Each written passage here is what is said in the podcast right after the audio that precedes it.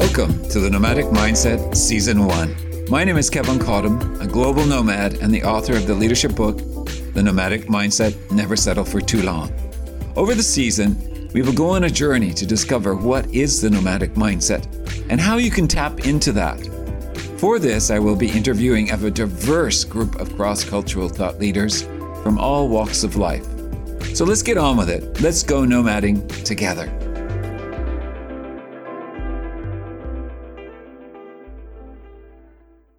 Welcome, everyone, to this week's episode of The Nomadic Mindset.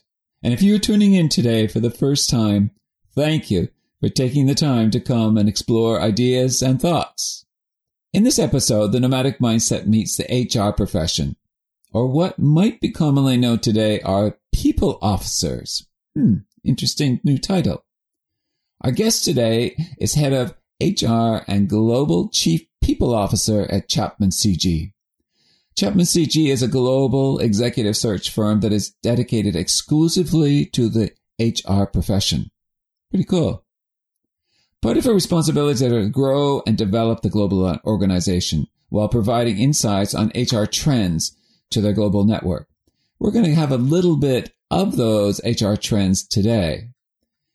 This would be the inspiring and curious nomad herself who has lived and worked in Asia, South America, and Australia and currently hails from Singapore. I invite you all to welcome Stephanie Nash, the People Officer of Chapman CG. Let's find out from Stephanie about those trends. And to start with, let's ask what is that new title? Why People Officer? Yeah, it's an interesting question and, and one that I've gotten a couple of times. And I think that one of the things that I've noticed over the probably the last five years is that the shift has started to occur because the employee population really provided feedback suggesting that just the notion and the term of human resources versus people makes the the individuals feel like commodities or literally resources versus the the human warm people that they that they are and that we hear a lot more feedback from employees about what their expectations are with regards to how they're treated what their role is within the organization and that they really want to be recognized and acknowledged as valuable assets valuable individuals that are core and required within an organization and not just a, a commodity that we can turn on and off and increase and decrease productivity, etc. So I think it's really about the value that individuals within organizations want to be seen to, to have. Uh, it's very interesting because interest, I, one thing that I found interesting recently is that I asked an accountant because I was quite curious about credits and debits, and and also deficits and often what happens is is that in that bottom line is that the employees are actually a deficit to a company as opposed to a credit and which hmm. i found interesting in that sense that you know you're talking about deficits and you're talking about a commodity is that yes the human being is actually a huge asset and it should not be seen as a deficit otherwise they wouldn't have a company right yeah, I mean, I think that's a really interesting perspective because as we see so much shift happen in the world today with regards to the accelerated pace and introduction of technology, mm. at the end of the day, technology is changing the way that we work, changing the access to information and data that we have.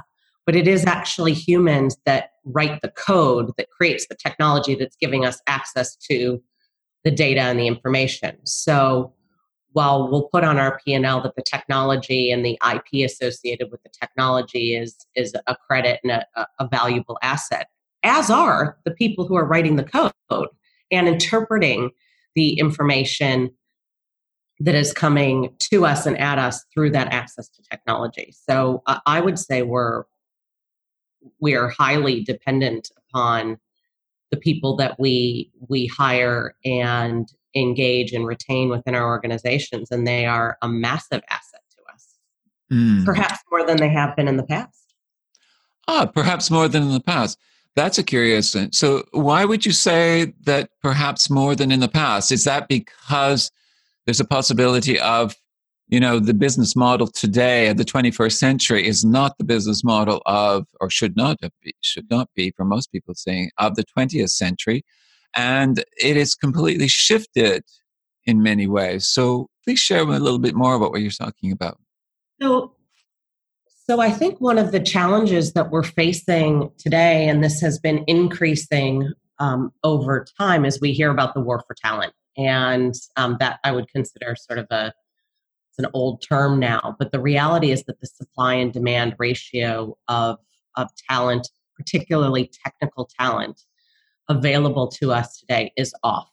We need more people than are trained, educated, skilled, and capable in the areas of data science, cybersecurity, artificial intelligence, virtual reality, etc. And we're there's just there's a deficit in in terms of the number of people available out there in the workforce. And we are all no matter what size of company no matter what industry that we're in whether we're private sector public sector whatever the case may be we are all looking for the same talent.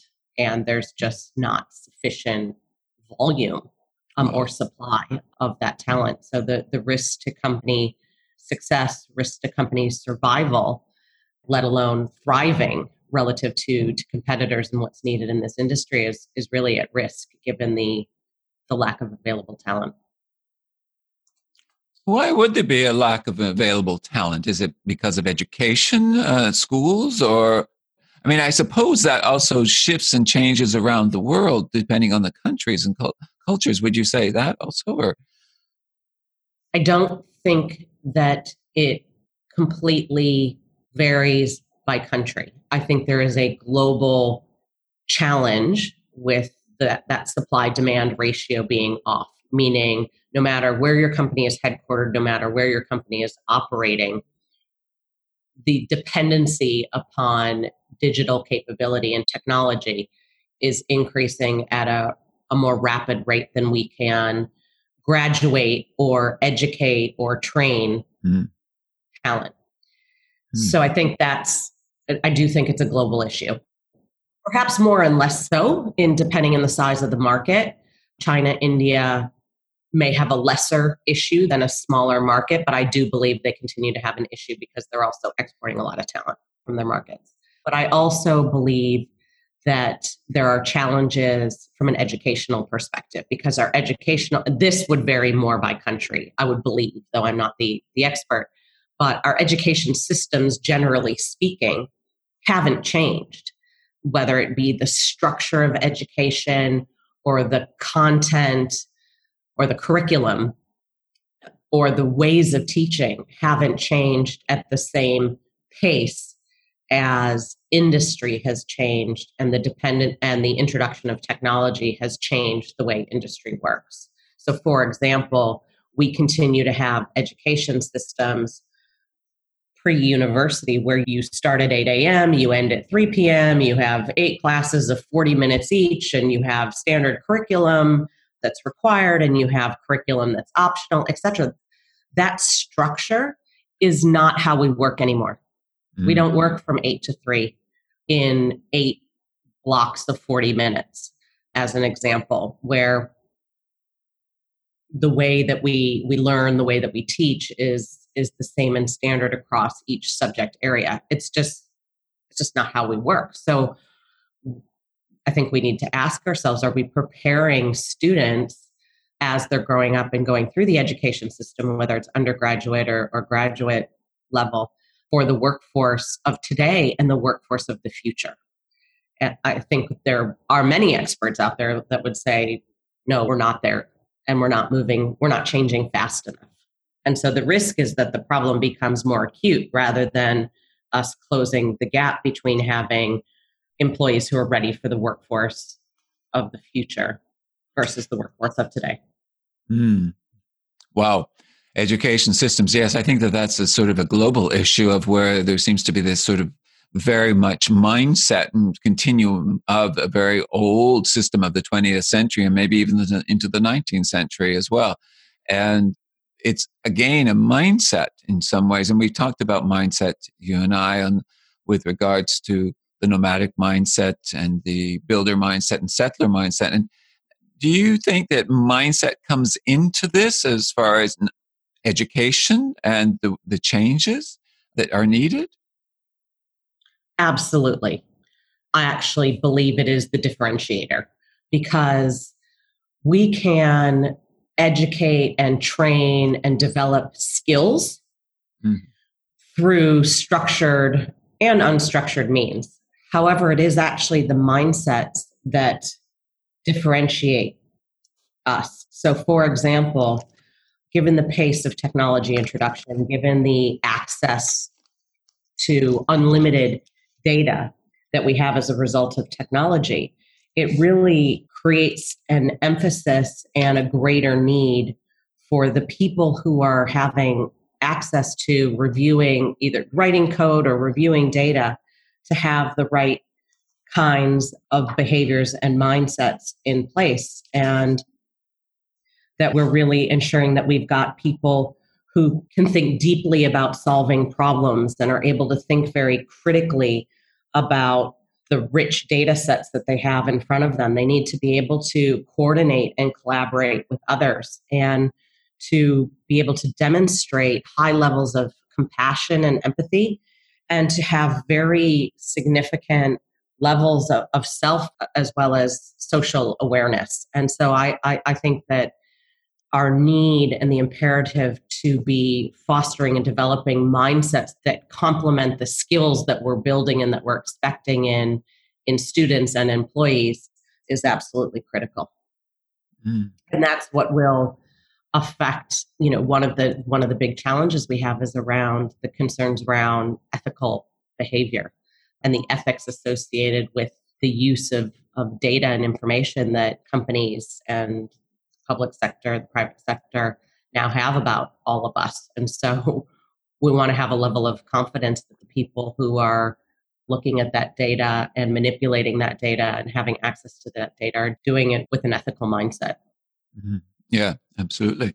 I mean, that's a, it's crucial, isn't it, today? I mean, otherwise we're sort of lost and everybody's watching us and listening to us and thinking about us and um, we don't know where we are. We don't have any sort of private time as well. And we, but I like what you're talking about here with regards to the mindset as the differentiator. Okay, if we then think about this, is that when you hire and when you do an executive search for HR professionals, what are you looking at? Are you looking at their mindset so that they have a broad sense of a mindset or they have a nomad or builder or settler mindset, as we've talked about before? Or are you looking mainly at the schools? What what are you really looking for, so that they can deal with what you're talking about earlier about education, about bringing people in that also have all of the technical education and stuff like that. So, what are you looking for today? I think mindset and behavior is absolutely critical. And for an HR professional or a people professional, um, it is the differentiator. We can we can buy or build the technical skills that we need to do our job, mm. um, and certainly the more progressed within an organization one comes, the ability to to build out teams of people who have those those individual skills. But it's not just about what we do as HR people professionals; it's about how we do it. Mm. So the behaviors that we exhibit and the mindset that we bring to problem solving which requires critical thinking and ensuring that we're bringing a commercial or business mind into meetings or how we approach addressing or solving people issues. It's ensuring that we're approaching situations and thinking through the various scenarios and potential outcomes of making a particular decision or taking a particular action or communicating a particular message. Nothing's black and white. We need to really be able to navigate through through the shades of gray and mm-hmm. and that's irrespective of the policies practices norms expectations that we have within an organization there's always an unknown variable which is the people and how they're going to react and how they're going to behave and we can have a group of people and we shouldn't expect that every one person is going to respond or react in the same way. Mm-hmm. So, as an HR professional or people professional, we need to be able to deal with ambiguity and think through scenarios and address issues not only in terms of what we want the outcome to be, but to anticipate what the risks or challenges or potential options are going to be when we take a specific action. So, an HR executive or an HR professional really needing to be able to deal with ambiguity and uncertainty and change is an imperative. And how do you look for this?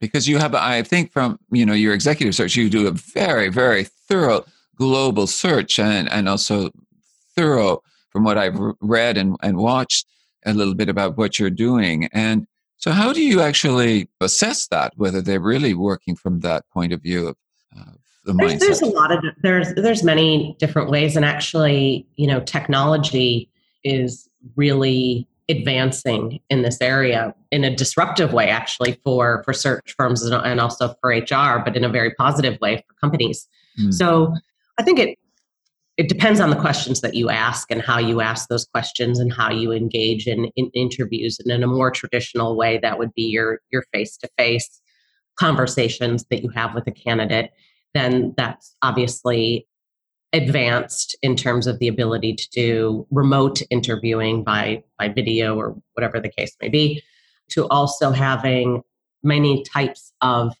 technologies out there that are doing assessment and using artificial intelligence and virtual reality to ask behavioral based questions and to be able to assess integrity of responses, quality of responses, to then lead to new, probing questions to further deep dive on on the, the depth or quality or reality of, of someone's responses to also doing psychometric testing and, and other forms of assessment that is now can now be done in a, a more a better faster and cheaper manner than it used to be which was very manual in nature. And so we're seeing a lot of disruptive but really interesting and and helpful technology in, in the space of assessment. Mm-hmm. Oh, that's great that you're seeing so many different varieties of ways of assessing, which is fantastic. It's interesting is, is that when I spoke at the HR summit in Singapore, I did a, an assessment, a, a little bit of an assessment in a polling to find out what was the measurement and the quantities in the room of HR professionals, about 120 in there. And to look at the nomadic mindset, builder mindset, and the settler mindset. And the first question I asked them was, What do you think is your mindset? And mm-hmm. the majority of them said they were builders mm-hmm. and some settlers, but very few nomads.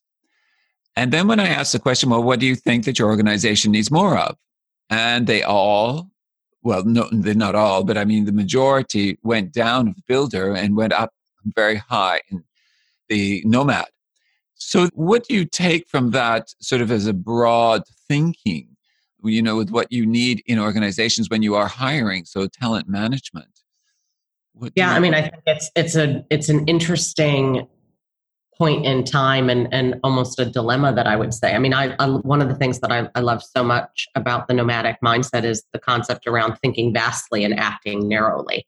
I think that just is just really captures how we as HR professionals need to be thinking and acting in the world that we're in today where you know innovation is absolutely critical and the ability for an organization to innovate in a manner that outpaces competitor known competitors and unknown disruptors is crucial. So what you heard in that room of people doesn't completely surprised me. I think historically, we've needed and expected to have a balance of, of settlers and, and builders, people who can operate and run the business and make sure that we meet our KPIs and meet our targets and we do things safely, etc. And that that's really kind of core operations and we don't challenge the status quo per se. We just we do what we say we're going to do consistently. And then we have the builders and the builder mindset where we might be incubating and innovating new businesses or or growing existing businesses and we need to be strategic and able to think about and anticipate what's going to be required in the future and have plans in place to, to execute against that. Where we're now in a, a world and have been for the last few years where there is more unknown than known and it's happening faster. So just the pace of change is incredible. So that nomadic mindset, the ability to innovate in any role that you're in. We don't just need innovation departments or people or roles within departments that are innovators. We need everyone to be innovating. And that requires that nomadic mindset, the, the ability to, to anticipate risk and volatility and the uncertainty and the, the amount of change and ambiguity that's happening day to day and quick 24 hours a day, seven days a week. And that's it's unfamiliar, it's uncomfortable, and we don't have enough people comfortable, competent, capable to operate in that space today. Okay, so then I guess that brings us back to culture. It brings us back to education. It brings us back to all those that are not allowing, perhaps, that creativity, that innovation, that broad thinking that is desired today. Would that be part of the situation, the problems, the mix? Oh, completely. I mean, I think this is where in HR we really need to be leading the way. You know, I believe that that leaders can and should set the tone within the organization that they're operating in and some of the most significant barriers to change and transformation are related to leadership and culture.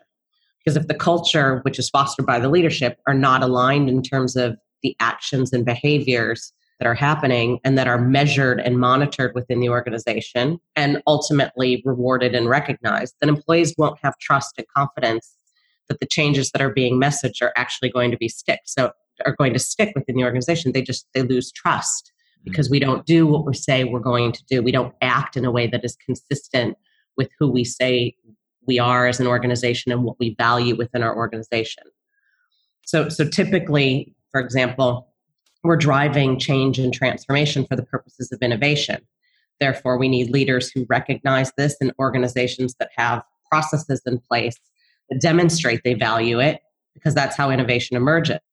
And that's that means values like collaboration and teamwork, continuous learning and curiosity, risk taking and rapid experimentation, and, and ensuring an environment that fosters the inclusion of diverse perspectives and experiences needs to be in place understood, recognized, and rewarded, not just in terms of what leaders say, but the actions that they take. Because if employees see misalignment between what companies and leaders say is important and the, the actions and behaviors that manifest themselves in the organization and are are promoted or recognized or rewarded, they won't believe and they won't be engaged and they they won't the risk is that they won't follow through on what the organization needs of them because they don't trust and there's fear. And in HR, we have a critical role to play with leaders in fostering culture and ensuring that there's alignment between what a company says is important and the processes and actions and outcomes that show up day to day are aligned. Would you then need to have and thinking about this, HR professionals that are strong enough then to go to the leader and say, look, no, I don't believe what you're doing is correct. Or that we're seeing a misalignment here with what you're saying and what's happening. We need to shift that. Do you have strong enough HR people that will be able to do that? Well, I think that's an interesting question because I think there's two parts to it. Okay. It's do you have the HR leaders who have the confidence and the capability and the competence to have those conversations? And then, secondly, do you have a culture that will allow that HR leader to take that risk to have that conversation with their mm. business leader without fear of repercussions? Mm. Which is so, so for example, um, we all have people we know in organizations who are incredibly strong performers. They consistently, quarter on quarter, month on month, year on year, deliver results, but they treat people horribly along the way. Mm-hmm. So, at what or, or in, they treat people in a way that is not consistent with the stated values of the organization. They don't demonstrate teamwork or collaboration or whatever. They leave a lot of collateral damage, but they get results. That's a tricky conversation, mm-hmm. but an important one because when the others, the rest of the team, the rest of the business unit, whatever, see this particular individual, this particular leader get consistently promoted or rewarded or recognized for delivering results, but they don't behave in a way that is consistent with the company culture and the company values, the rest of the employees see we don't really mean what we say.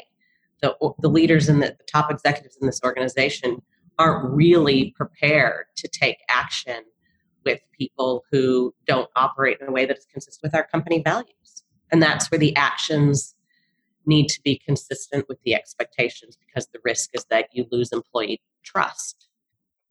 Which is also very interesting because when I was doing my research for the book, and this comes into when I was working with the Maasai, is that the basis of building trust was through becoming a warrior and what was that warrior status was really about learning to respect others, to collaborate with others. Otherwise, you would not kill the lion. You wouldn't be protected in that sense. But it was, I said, well, how do you gain respect? And they said, well, it's by saying what you're going to say and do it, and you follow through.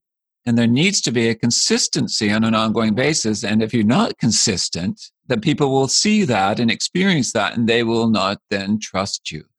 And so it came from gaining respect leads to trust. And Absolutely. which is which is interesting what you're talking about. It's a very similar thought. And so, you know, human beings are human beings, right? And, yeah, I mean there's I mean there's a tremendous amounts of consistency with what you mm-hmm. experience with the Maasai and what yeah. we see in organizations. Respect and trust are are crucial. Yeah. Absolutely. And so therefore, how are you when you choose for HR professionals for specific companies, are you also help finding people that are aligned with that company, like in the values of the HR person and also of the organization, or or do you look at that or?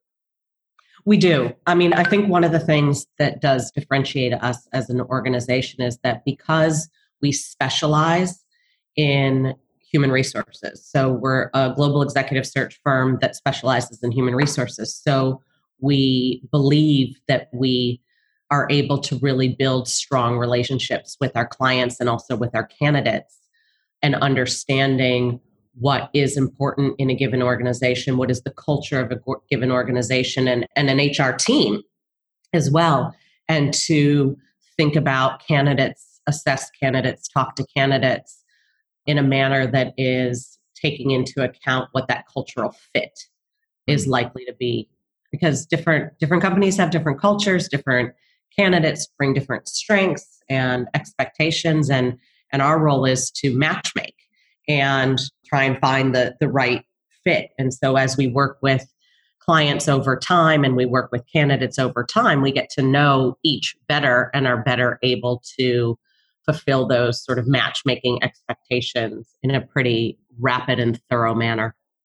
I love the way you use the word matchmaking. It's very much a relationship, isn't it?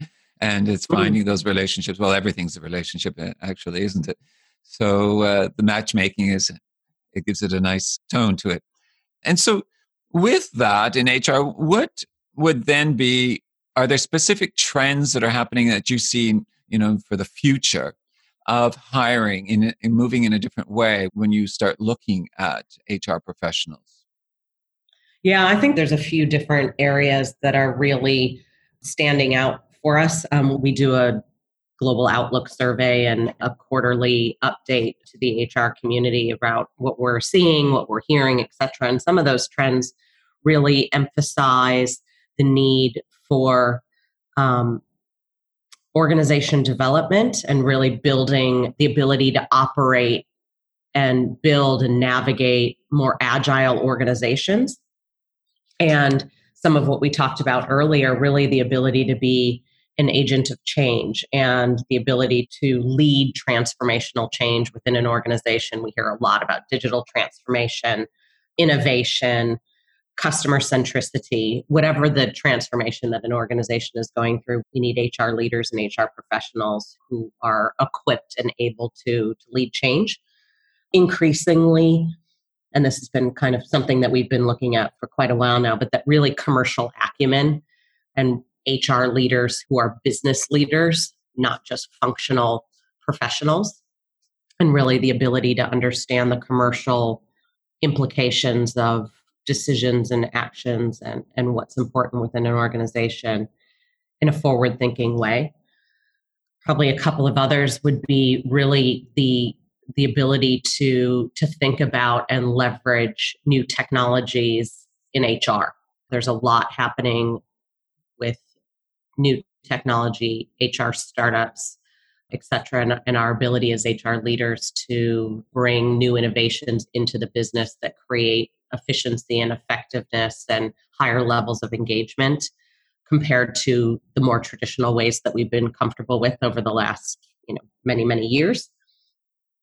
And with that i would say starting to emerge and i'm pleased to hear and i think we're going to need a lot more of but but a focus around wellness and mindfulness and, and well-being given that we're all working in a 24 by 7 environment and the access to devices and data and communications all the time is increasing the, the need for us to be thinking about and building into our organizations more mindful and well-being oriented practices well that's quite a list actually from organizational development becoming more agile agent of change commercial acumen to be able to leverage new technologies and wellness wow it, it's a big prospect isn't it of, of trying to match people that have all of this into the future so it, again, I come back to mindset. And I, I guess